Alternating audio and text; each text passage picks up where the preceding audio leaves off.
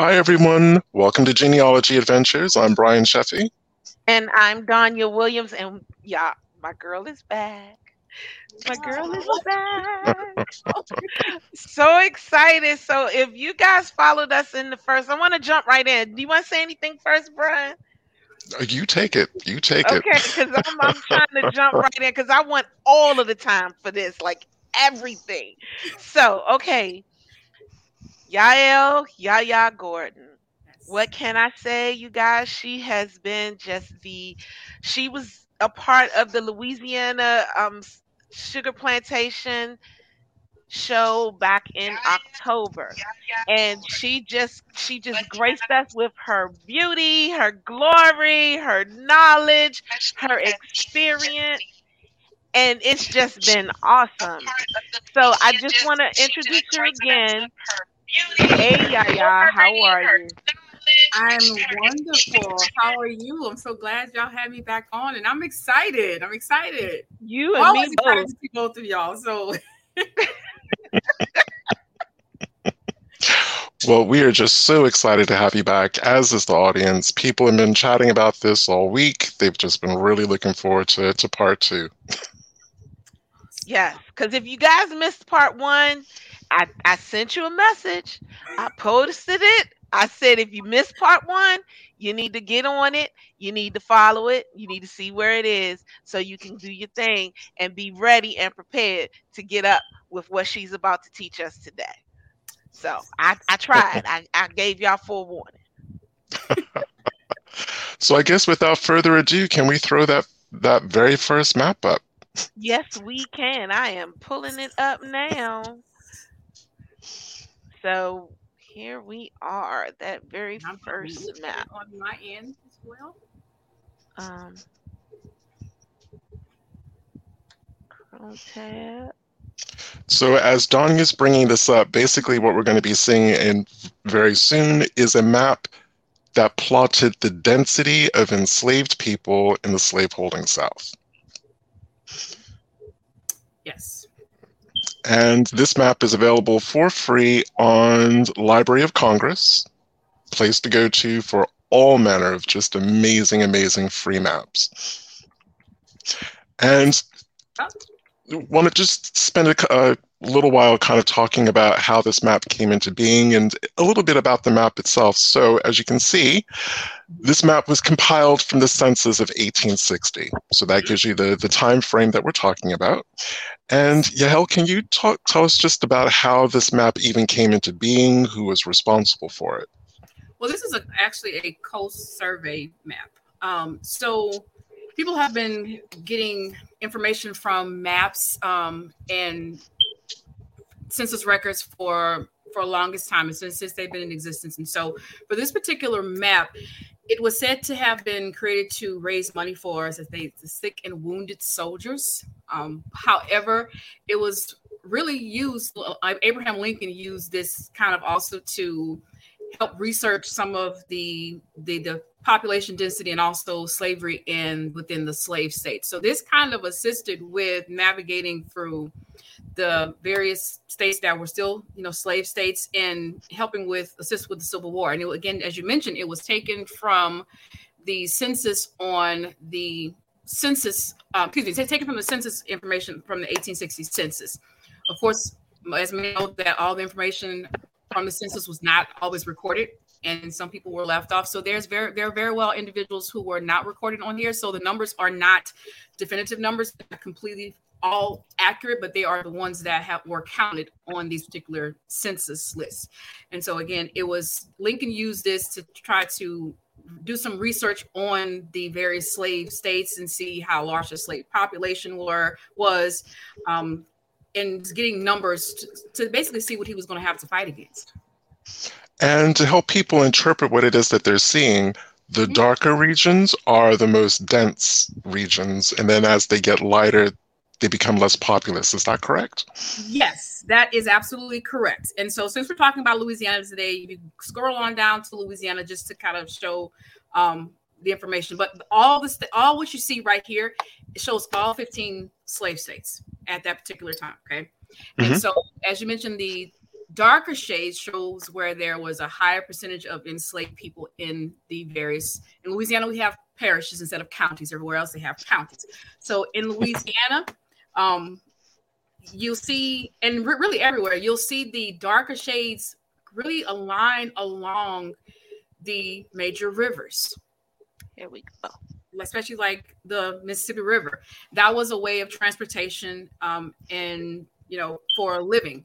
Um, and many of the plantation owners would have loved that, to live along the river. That was prime property for shipping in and out.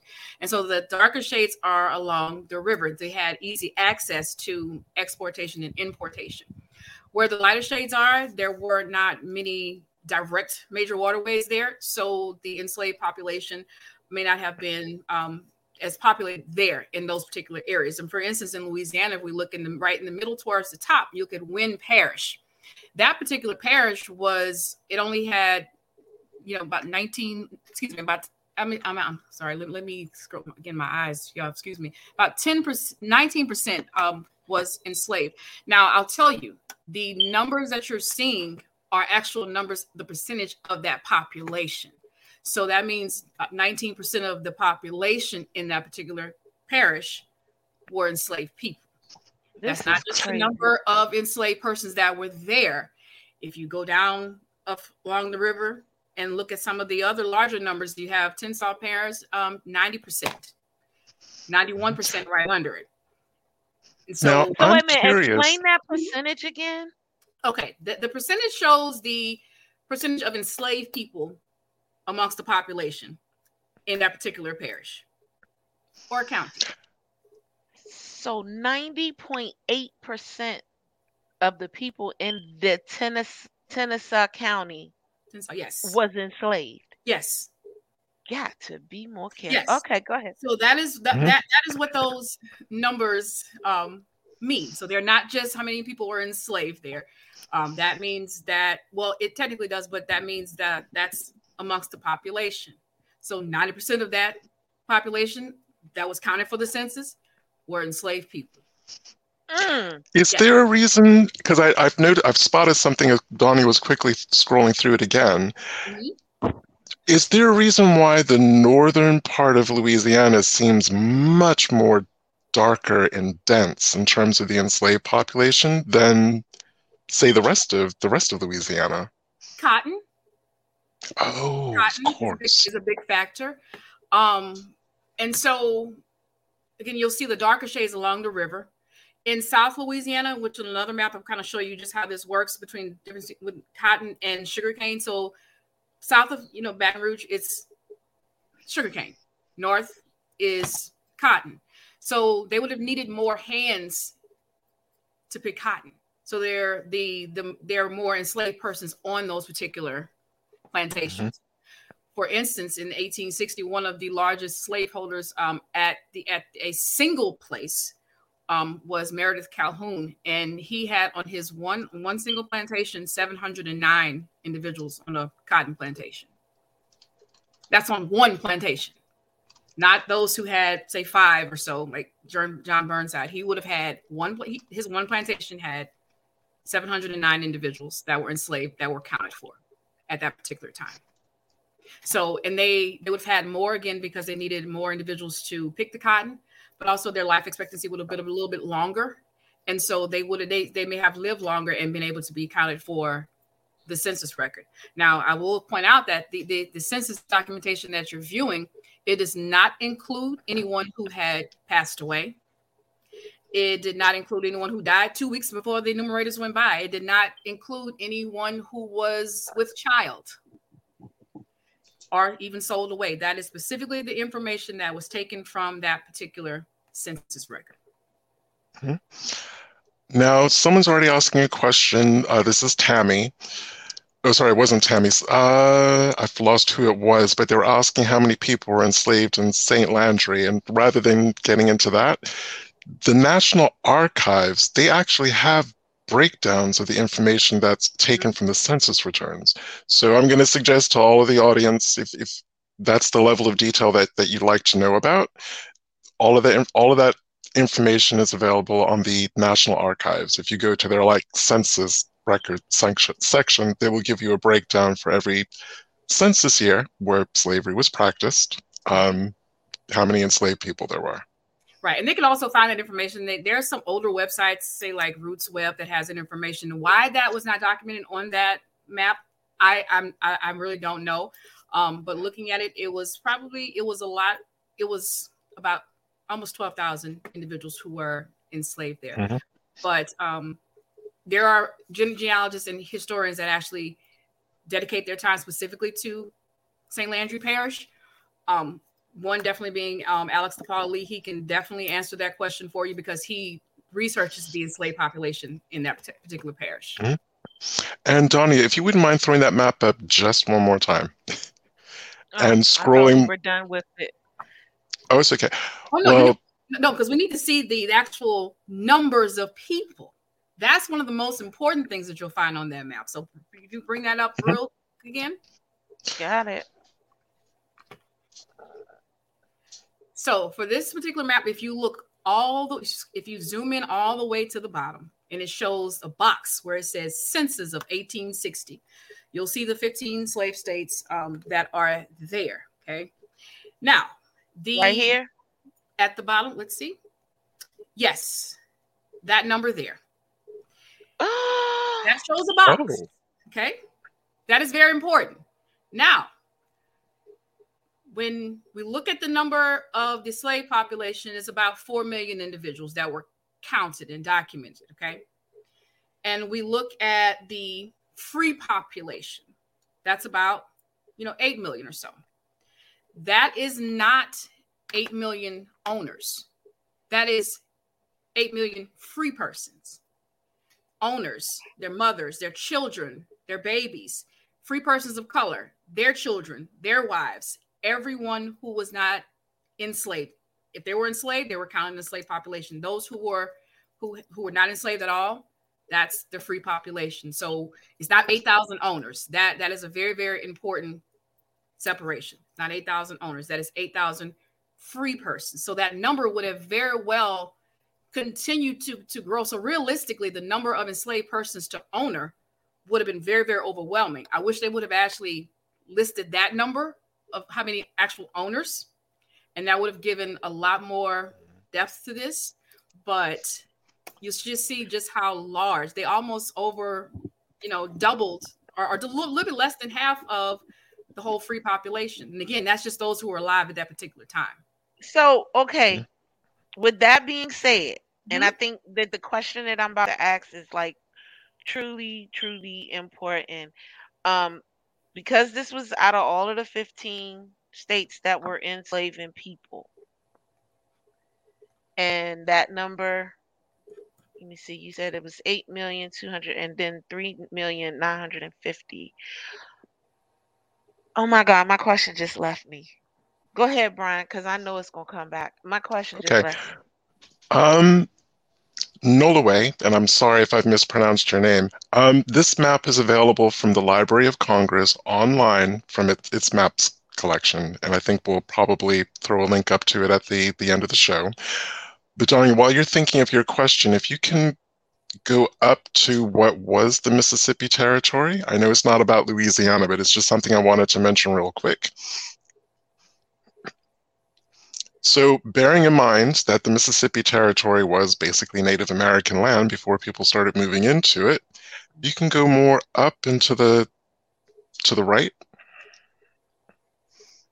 Or actually, yeah, if you move it, move the image more to your left, because we're still kind of in Mississippi. So, where are you going? Right here. Go more to go more to the Atlantic coast. I want I want to see like the Mississippi Territory from Georgia to the Louisiana border. Okay. Uh, can you re- zoom out? There we go. Perfect. That is perfect.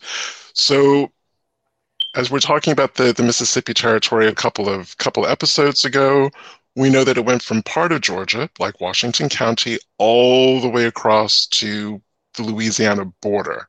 Mm-hmm. Now, look at how dense that is.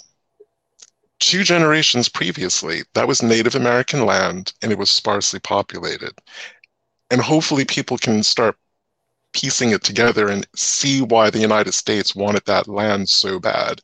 Look at how dense it is, even in the middle of it. I mean, there's a couple of counties in there in what's now Mississippi and Alabama that are quite sparsely populated. But look at all the rest of it, from beneath Tennessee all the way down to um, the Gulf Coast, going all the way over to, to Georgia. I mean, within two generations, that was a massive change. And then you have Louisiana kind of happening roughly around about the same time. So I mean, this this was just a real kind of seismic shift, right? And, and even the kind of into going into Texas, mm-hmm. it shows that migration of wanting to move there with more enslaved people. So that this areas in like in the border of Texas right there doesn't seem largely populated. However, that, that some, many of them were um, persons who are who owned enslaved persons who could not necessarily compete with the law some of the larger slaveholders. And so they wanted to, you know, kind of not, not to say a fresh start, but they it was kind of not unpopulated territory, but it gave them an opportunity, I'll say. And so mm-hmm. they started to move on to that way, and it would have continued to grow. But just because a area has a smaller population does not mean enslaved a smaller number in percentage does not mean enslaved persons were not there. Because, for instance, if you one in particular, if you look at places like New Orleans, New Orleans area, it is not highly. It doesn't have a high number at all. It's actually eight point nine percent and one would think, okay, New Orleans is, is is is is associated, you know, with slavery just as well. However, there's a reason for that. Um, you have taxes. How are you going to have higher taxes there? Paying taxes on individuals, but also it was um, a lot of free persons of color, but as well, there's not a lot of land to cultivate in New Orleans. And so most of many of those people would have been working in someone's home or you know a cobbler or a carpenter something of that sort. That, that did not mean that they were not enslaved? They just worked in a different capacity.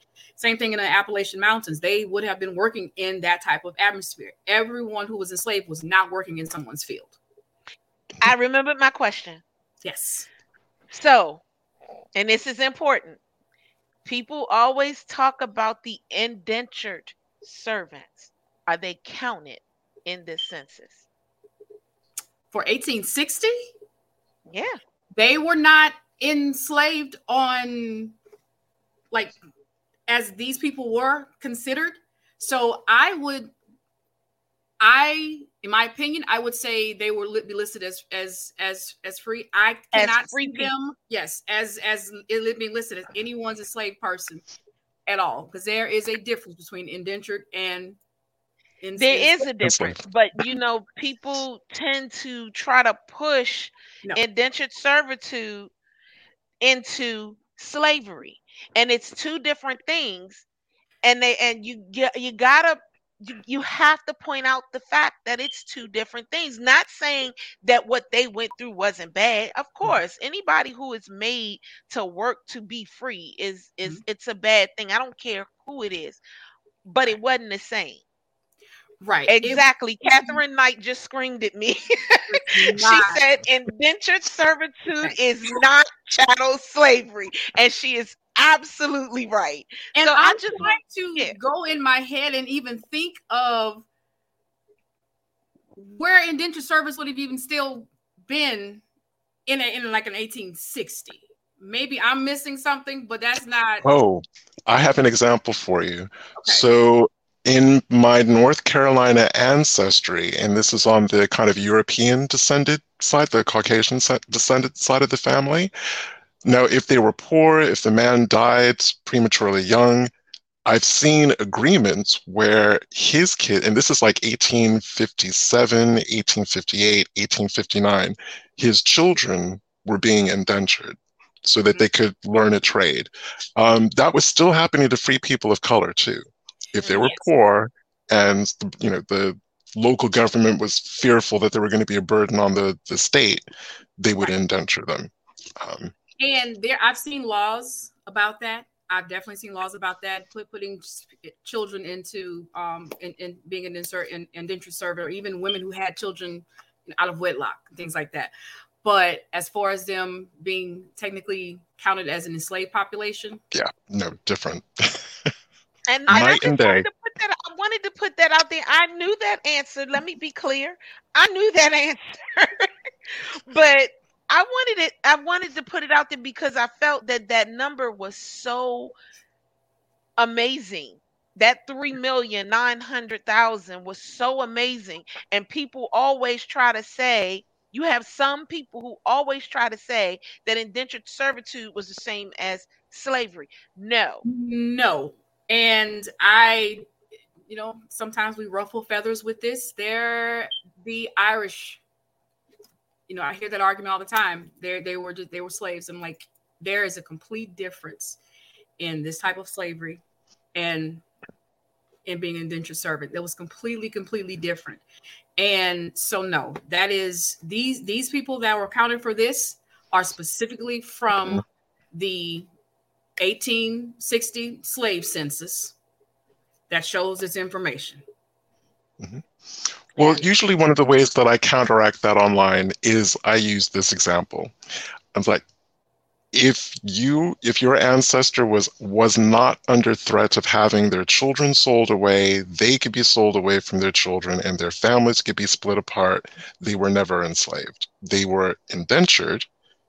And you know, there's a whole bunch of issues with indentured people, whether they could get married, all that kind of stuff, but they never had to worry about their kids being sold away. They never had to worry about themselves being sold away from their husband, their wife, or their kids. Right. That's that's the fundamental difference between slaves and indentured people. exactly. It's the difference between a servant and a piece of property. right. Mm-hmm. Completely. So yes.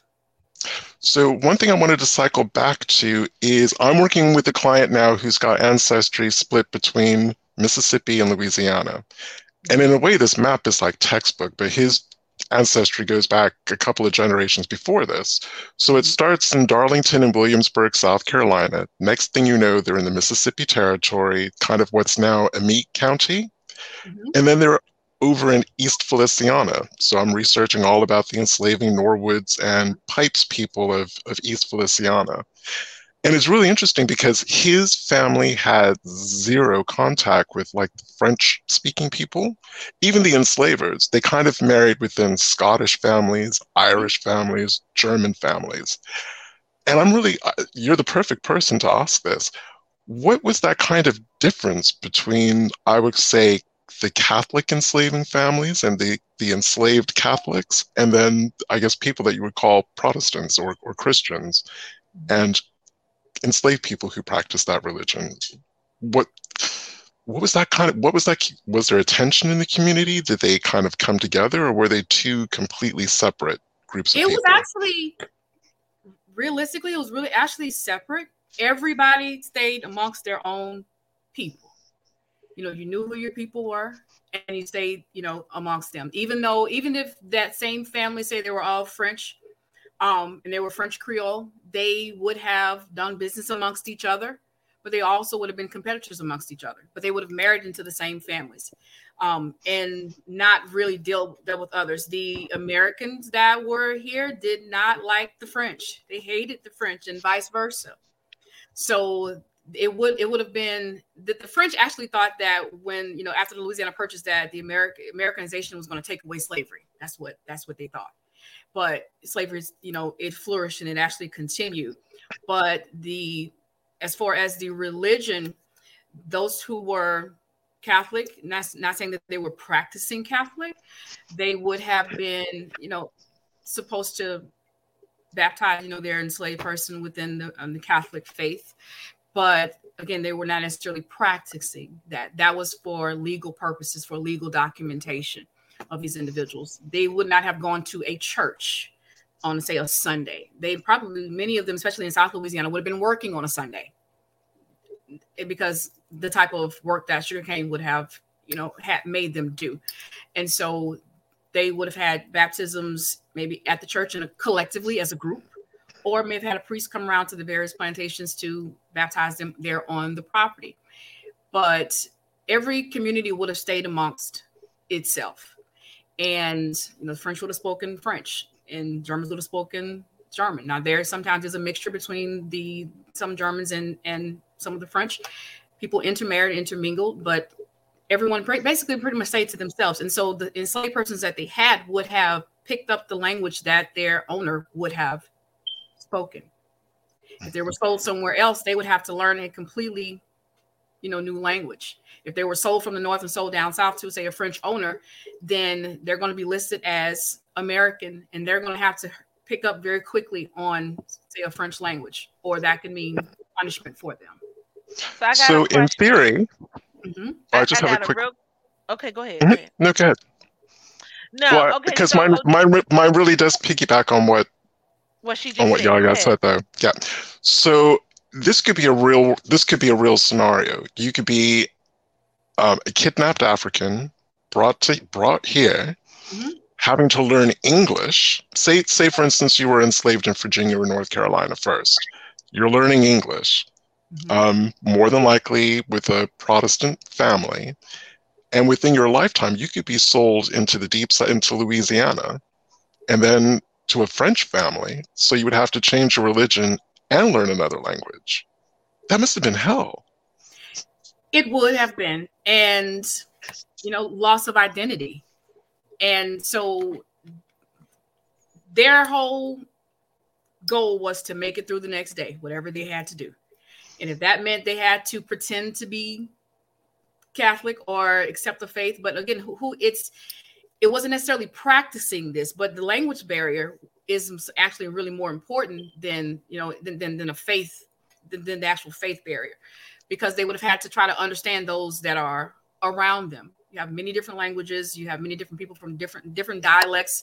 If they are sold and brought in directly from Africa, they may not even be brought from the same place and so they they they they couldn't even understand each other. So kind of liken it to looking at the Tower of Babel in a biblical sense, mm. One you know mixing wow. of the, of these languages, and so you'll have different languages and different um, words here in Louisiana that you know everyone kind of can say and everyone knows who you know what they're talking about, but depending upon where they were sold, they may not have understood anything. They just may have been shown you know, you know the work.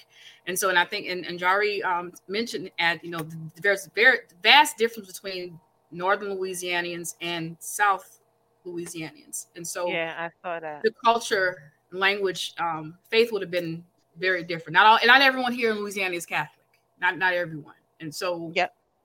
Even though it's very highly populated with African Americans who are Catholic, not everyone is. And so, so some of those I, individuals would have been taking some of their own spiritual beliefs and incorporating it into some of Catholicism and practices and spirituality. So um, I wanted to bring up this particular comment that Odette Settles said. He's my one of my cousins. He said the term people of color is a new term, and at the time we're referring to is black people. Free people of color was not new that was what they called them. Am I correct? Yes, free people of color. That's why you see the FPOC. POC. Uh, yes. Right. And then the other thing is is that they weren't considered black in 1860. They were considered Negroes or am I correct? Well, actually, in Louisiana, wasn't it even more complicated than that? It's a lot more complicated. Um, That's what I thought. I was there. That's a whole other conversation. It's a lot more complicated. Um, and so that free person of color or persons of color, it meant what exactly what it meant then. Okay. And, nowadays we're using that term in a BIPOC type of format, you know, black, indigenous person or persons of color. But we know that we mean black. But I have seen and gone through so many different narratives and research that that are talking about that, that are from persons who were free persons of color and they mentioned they don't they don't call themselves white or black that's new to them you know they were maybe colored or but they're a free person of color. Their family's free persons of color. Yeah i because i know that when you know one of the things that i've noticed is as i've done my research and i don't know if anybody else has actually noticed this the term for for black people african americans people of color whatever you want to call it that actually changes like every 50 years almost and pretty much yeah i mean it's always something different if you look at the the um the census records you're counted as a Negro in one area. Then again, you're counted as a um, this is a mulatto, and then this is a, a black person. They're putting them as black. Now we're African Americans. I mean, now and then now they're saying that it's the BIPOC is now the new term or whatever the case may be. And I'm I think I personally feel that that literally is a way to take money to divide the money up from black communities. That's my thought process, and I'm gonna stick to that. Because again, with Louisiana, I don't remember all of the different terms, but there was a term for each degree of blackness that you had, from like mulatto. I think the one, the last one I remember is octoroon. Yeah. I don't even know if there's a. Are there further subdivisions after octoroon? There are. There are subdivisions that talk about like one's color, one's tone um, if they're mixed with a European and say a black person or even a Spanish person and a black person or a Native American. But you have the mulattoes, the quadroons, and the octoroons. And there are actually some people, as as offensive as that term we're taking it nowadays, there are people who actually refer to themselves as such. Mm. Yes. So what's okay? So what's next? Because we we already thirty minutes in. Let's keep it moving. what else you got? Well, you what have that. Se- you have that second map. We have that second map that arrived this morning, don't we? Yes, the, that's yes. what. I, okay. Yes. I'm pulling it up now. And for people who've been following Donnie and I for these past five years, you know that we adore maps. We are map addicts. And for those who are looking, Jarib has put the the um, physical identifiers in the chat box to be able to look at that information and it'll you know it'll tell you a lot. Oh thank you jari. Wow look at that. All right so this particular map this is so scroll down for me. Let me see what year this is. And i sent you the the page um for yeah. This so in about 1847 um Jean La Tourrette wanted to create a map, an engraved map. This is actually that's the 1853. There's an 1848 one. Um, he wanted to create an a engraved map for plantation owners to put their plantations on the Louisiana map. Okay, and there were about in for the 1848 one about 8,000 of them. And so his map was going to be this wonderful, intricate map that's going that was about four feet by five feet. And it was specifically to identify the plantations that are in the parishes at that time. They're here in Louisiana. The pixelation is not extremely clear. So some of the locations you have to really scroll in, or you may not be able to even, it's not really legible all the time. And again that's not everyone because there are some people who did not put their information on there because he required he asked for donate well monies for everyone to put their information on there. So basically this was like a directory is what he created this for. Mm. and in his write-up it was going to be to show everyone where they were and so they could be familiarized with their area and who's around them but also to identify their friends other slaveholders in their area. So you know who your allies and your counterparts are. And so that, that's what one of the reasons why these maps were created the 1848 and the 1853 map that shows the parishes at that time here in Louisiana. Mm-hmm. Like I said, for me, researching in East Feliciana Parish, this map was incredible because I could actually see where the enslavers were and I was just chatting to Donnie about it before before we um in our in our green room, mm-hmm. getting a better understanding of why the families were going back and forth between Amite and East Feliciana. You know, mm-hmm. to be able to physically see that that border and see those two places in conjunction with each other, yes. a lot of the pieces of the puzzle just really kind of fell into place. Yes, that we have a um between Louisiana and Mississippi, these people were traveling in and out, in and out. Some had some had plantations in Louisiana and Mississippi. Mhm. So it wasn't just in one particular spot. And so there are individuals who may have, say, a Natchez connection, but their ancestors were sold here, or they or they were here. And so th- these people are still all interrelated. And when you think about it, some of the large plantation owners, they did not just have always one plantation. They had multiple. They had multiple lands. But I want everyone to remember that when we're looking at, we're thinking about the word or the term plantation, it is essentially a farmland. It's not a house, it's farmland. And so all of these places that you're actually seeing, that's who that's who the landowner was at that time, or it may have a name associated with the particular plantation that was there. Not everyone gave their plantation a name. So it may say Branger and Sons or something, and not actual plantation name. So when we're trying to research these plantation owners or their or our, our ancestors, make sure you're looking at looking to see who that particular landowner was at that time because they may have been in partnership with with someone else. Again not everyone named their property. There are some properties that have names now but that came later in years. And so you're thinking okay it, it didn't exist or it's not on the map but it actually is. You just have to be familiar familiarize yourself with maps land boundaries and who those owners were. So this is this is making me think of someone else that I've been researching, Parky Custis, George Washington's step stepson or step great grandson. Mhm. Uh, no, actually, step yeah, stepson. Anyway, he was in Virginia. The guy who owned Arlington House, which is now Arlington Cemetery, he had massive pro- he had massive lots of land all over Virginia, but he principally lived in in one. So, but he was still have enslaved people living in the most appalling conditions on his other properties, even if those properties didn't have what we would consider a big house kind of a thing. So, what you're talking about in Louisiana is that a very similar thing? They didn't necessarily have to have a house. The enslaver didn't have to have a house on the property. Were they still putting people on that land to work that land? Yes, wherever there was land, there was people all the time.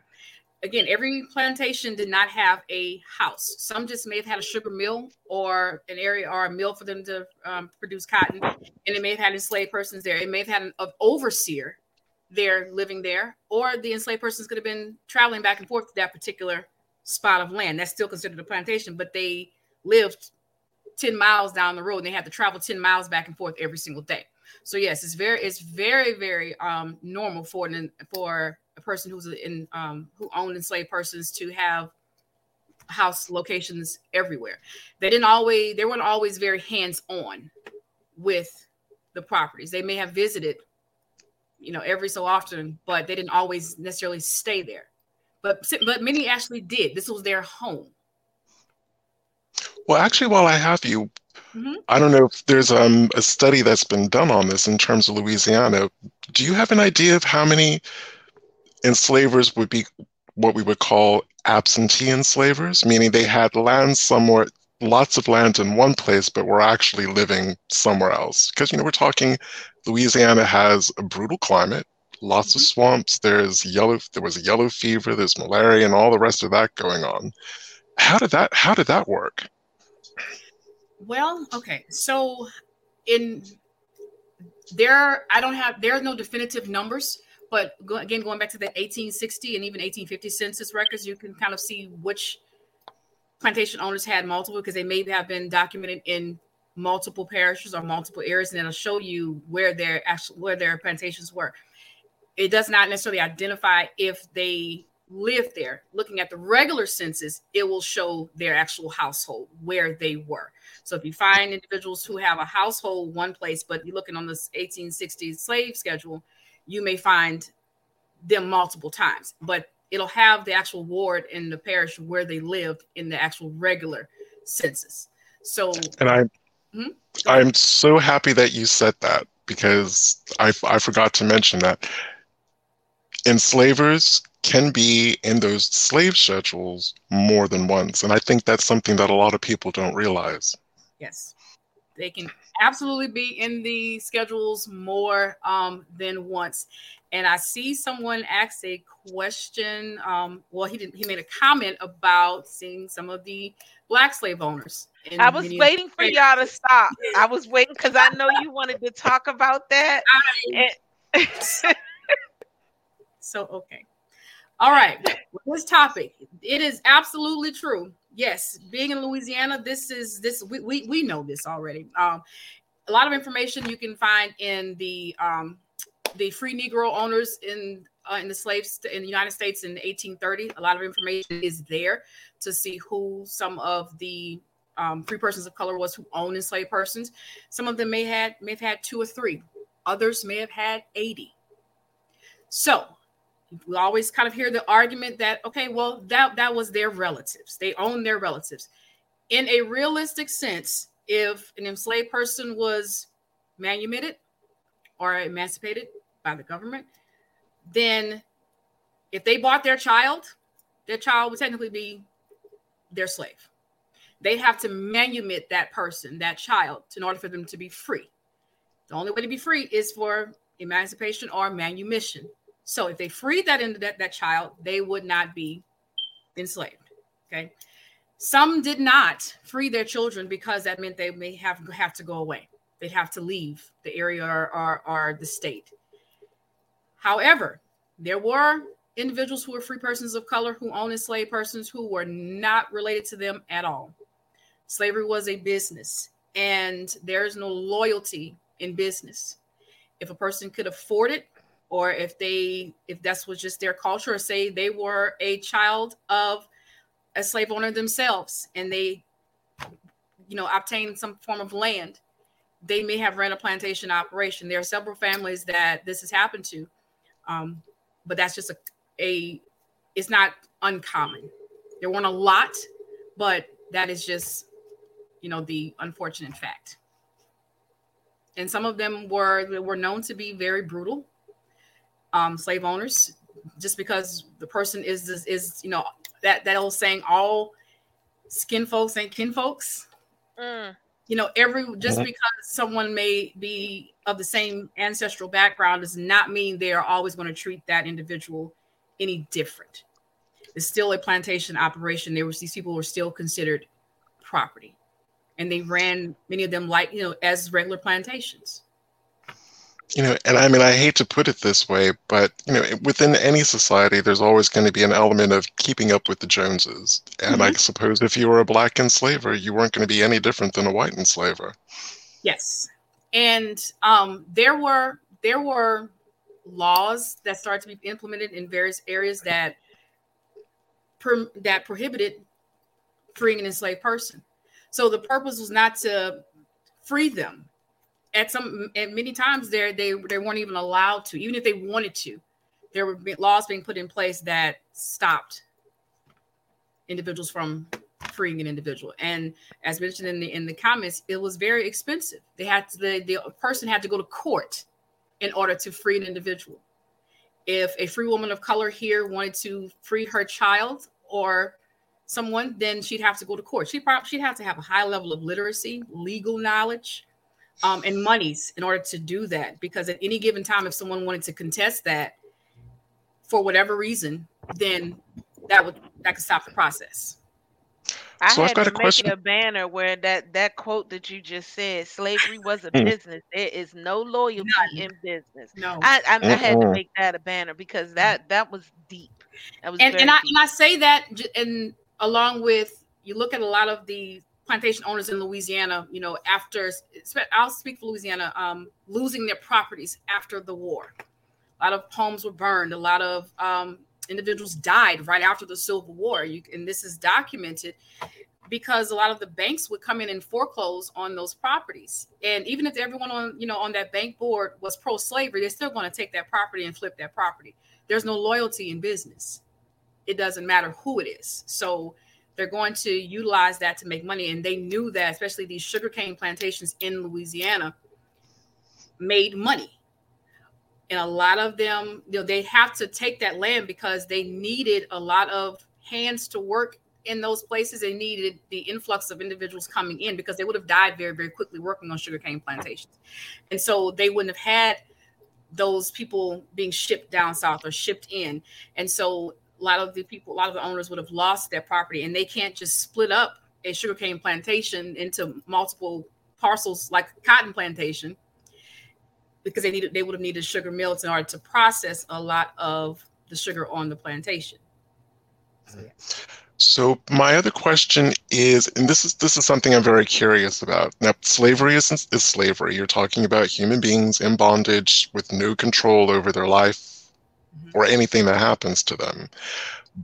With that said, the caveat, is there a noticeable difference with the slavery period in Louisiana with the Spanish and the French as opposed to the Americans who came in? Yes, in in laws. So we have what we call, say, Code Noir that regulated slavery, um, and even mentioned um, Jews in there. Actually, surprisingly. Really? Oh wow. Um, because they wanted to, it was you know Catholic, Catholic, Catholic, always going back to the Catholics. Now, under between the French and say the Spanish rule, you know, when one took over another, it's there were a little bit more leniency, lack of better terms, in how an individual could, you know, be freed. That changed, and they when French took back over, no, we're, we're not doing this. They they're, they're they they could not just okay just go easily go to court and for whatever reason and just get themselves free. They sometimes they'd have to do some kind of monumental feat, such as save the life of an owner. Like it got to the extent of putting a lot of pro- prohibiting a lot of freedoms and making sure they stayed enslaved again with from going from mother to child now with americanization again going back to louisiana purchase the French thought that the Americans were going to stop slavery, but it actually really increased. It increased. It increased a lot. But I believe that that made a lot more money for everyone, even though the laws, you know, still kind of shifted again. But now you have an influx of people coming in and doing more business. So that brought a lot of plantation owners money, but also it it really kind of Americanized Louisiana a lot more than it had ever been. Wow. Yeah. You you just you just come with so much. You you you be can't even talk. Like you just drop this knowledge on us that is so deep and and then you come up with your own little famous quotes. Like I need y'all to put that in a and just make it, you know, just like you grab that was a James Baldwin quote. I don't care what nobody say. Slavery, it, that's what it was, and you can't. You keep it real, and I think that's why everybody is.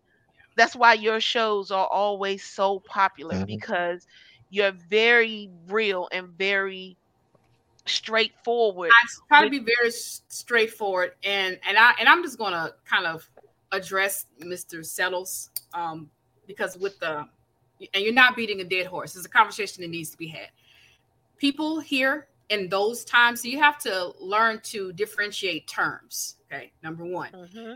Terms we use then is not this may not be the same term you use now, which is why you don't hear me much I'm going to say the term slave. I'm looking at it from a historian's aspect. I'm using the terminology that was documented in the books. It's not meaning I'm saying a person was AIDS. That's who they were.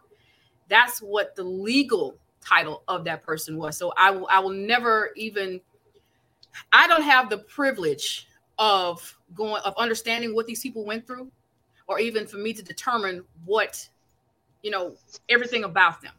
But realistically that was a term that they were called free persons of color. White, they're not European. We're persons of color. And now that includes so many, that includes, you know, those who are from the Middle East, that includes those from from Asia, includes a lot.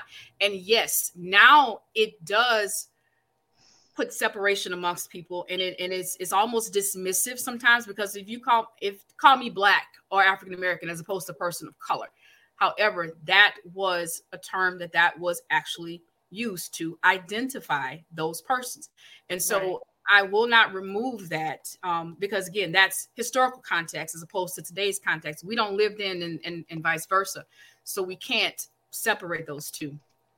Um, and and I agree with you, and I, that's Yeah, and that that's what I that's the same thing I was saying. And he right, he's not beating a dead horse because that's what I meant by a sort and how the money um changes you're gonna if if you go and you do the census record and one push, person puts african american and another person puts person of color and another person puts um black that's separate that that has a lot to do with where the money is going to go in each individual community. So if you have a group of people that's saying african american and a group of people that's saying people of color and a group of people that's saying black then that money that was actually for all those three people has now been split into three spots you're saying exactly what I've been saying for the longest time, though. Even and not to get off topic, but even the reparations conversation when when deciding things like this of who like like who determines this and and to what extent is is determined. If someone is of mixed ancestry or something, it, it would they get less than someone else or however, depending upon what they identify as. A person has the right to identify themselves as whatever they want to identify themselves as. Right. Race does not biologically exist. Um, it's a you know species of something. We are human with certain ancestry, and many of us have multiple ethnicities within us that we can claim or whatever. But technically, you know, we are we are melanated people. I have color in my skin. Um, so again, but does not take away from the issues that we're dealing with today. But documents that we're looking at you know, the historical documentation, that's what, you know, we were defined under. Right. See, I'm with Shelly. In my lifetime, I've been colored, Negro, Afro, African American, black.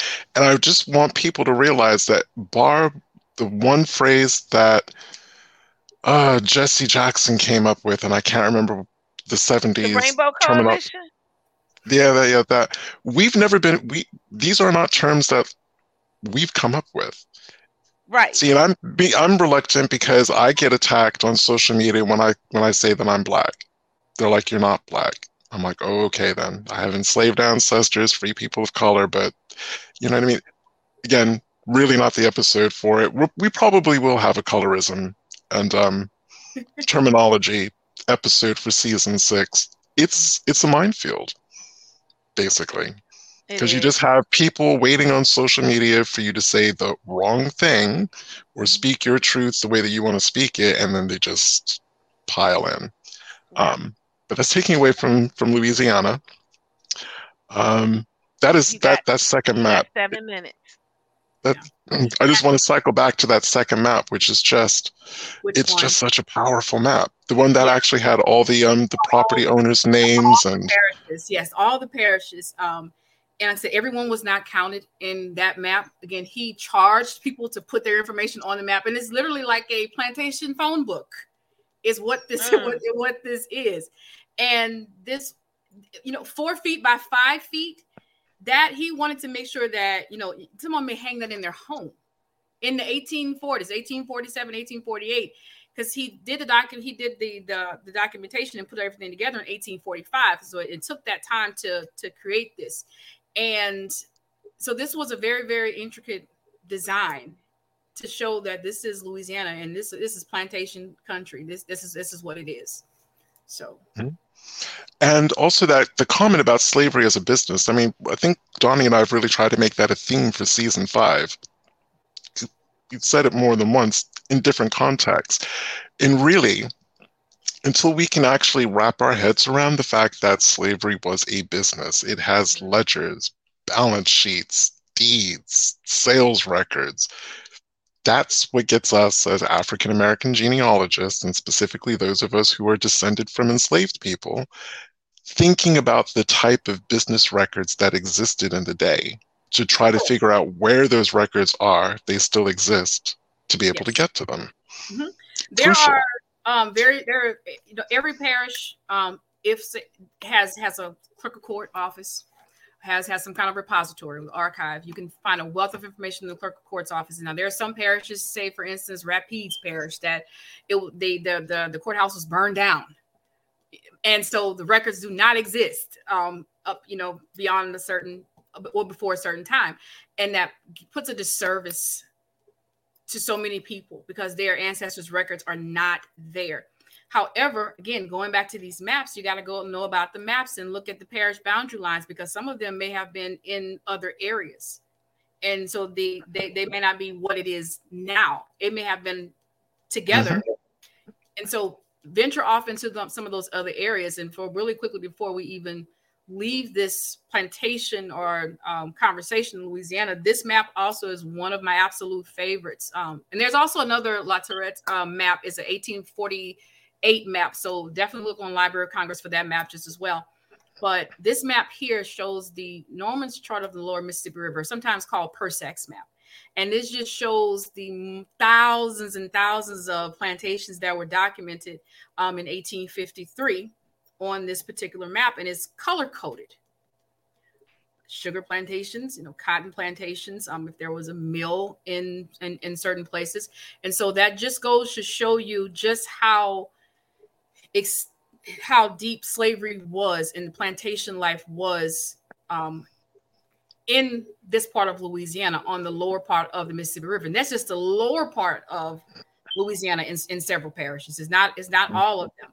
That's just the lower part. And you'll see these names, these big homes and these big refineries. You'll see, even find a couple of churches on on this map. And so it's just shows just how many people on both sides of the rivers, both sides of that levee. So actually, you just led into my last question. Uh, you led into it perfectly. I didn't notice on these maps they may be, were there thing marks like public big public works like canals and levees? Because again those were massive public works or they could be massive public works. It was the enslaved people who did the the donkey work the actual doing of it which means they were going to be hiring out contracts with local right. local enslavers. Um, do these maps actually have those kind of details the details of this map actually has is again is the is the the properties that the owners would have had. It has some churches, it has a couple of mills, and it actually has a, some colleges that are on there. As far as the larger businesses, no, it does okay. not have that information. It has some of the bayous that are on there, and it shows like um, with some of the churches, it makes like little cemetery plots that are on there. But this is mostly showing property and what's there. Like one of the colleges that's on there is Jefferson College, and that was many of the uh, many of the slaveholders' sons went to Jefferson College. It's right there along the river where there are many plantations. So they went to that particular college. And again, that's something that people might also want to think about in the last couple of minutes of the show. Every state, every colony, back in the colonial period, had public works projects. And if it was in the slaveholding South, as I said, the, the people who were going to do the work were largely enslaved people. It might state records, specifically state court records, will usually have some information about the big public works that was going on in the during the slavery period. Maybe worth if you know researching within the county that you're looking at to find out what big public works were going on, who what enslavers were approached to provide enslaved people, and then start trying to find. And they're called hiring out agreements. And you can usually sometimes find them in land deeds, probate deeds. Again, it's not consistent in terms of where you can find them online, but it, it can pay dividends finding them. Because you can have an entire wanna, family listed. Thank you. I want to thank you. We y'all, we running out of time. and as much as I would love for us to keep this conversation going, we cannot. Yaya, you are forever and guest on this show. forever. like you. without any question whatsoever, you are forever a guest. If anyone and wants I to contact me about to ask a question about any of these plantations, I that's all I do. Literally, it's what I do every day, all day. Please, you know, um, no ancestor key without without the Y, the ancestor key. I don't know why this stuff keeps doing that. I'll fix it. That's okay. That's okay. The ancestor key. So just let me know. And you know, I I dig in records all day long, and I research plantations and plantation life all day. So please just, just reach out. I'll try to ask, answer a question. So next, so, so next you. week, next week Don't we're going to be talking just... about reconstruction. Hmm So thank you everyone for um for tuning in. Thank you Yaya so much for dropping your knowledge as always. Thank you at home. Thank you wherever you're watching, and we will see you next week, 4 p.m. Eastern Standard Time. So, Awesome. Bye, guys. Bye bye.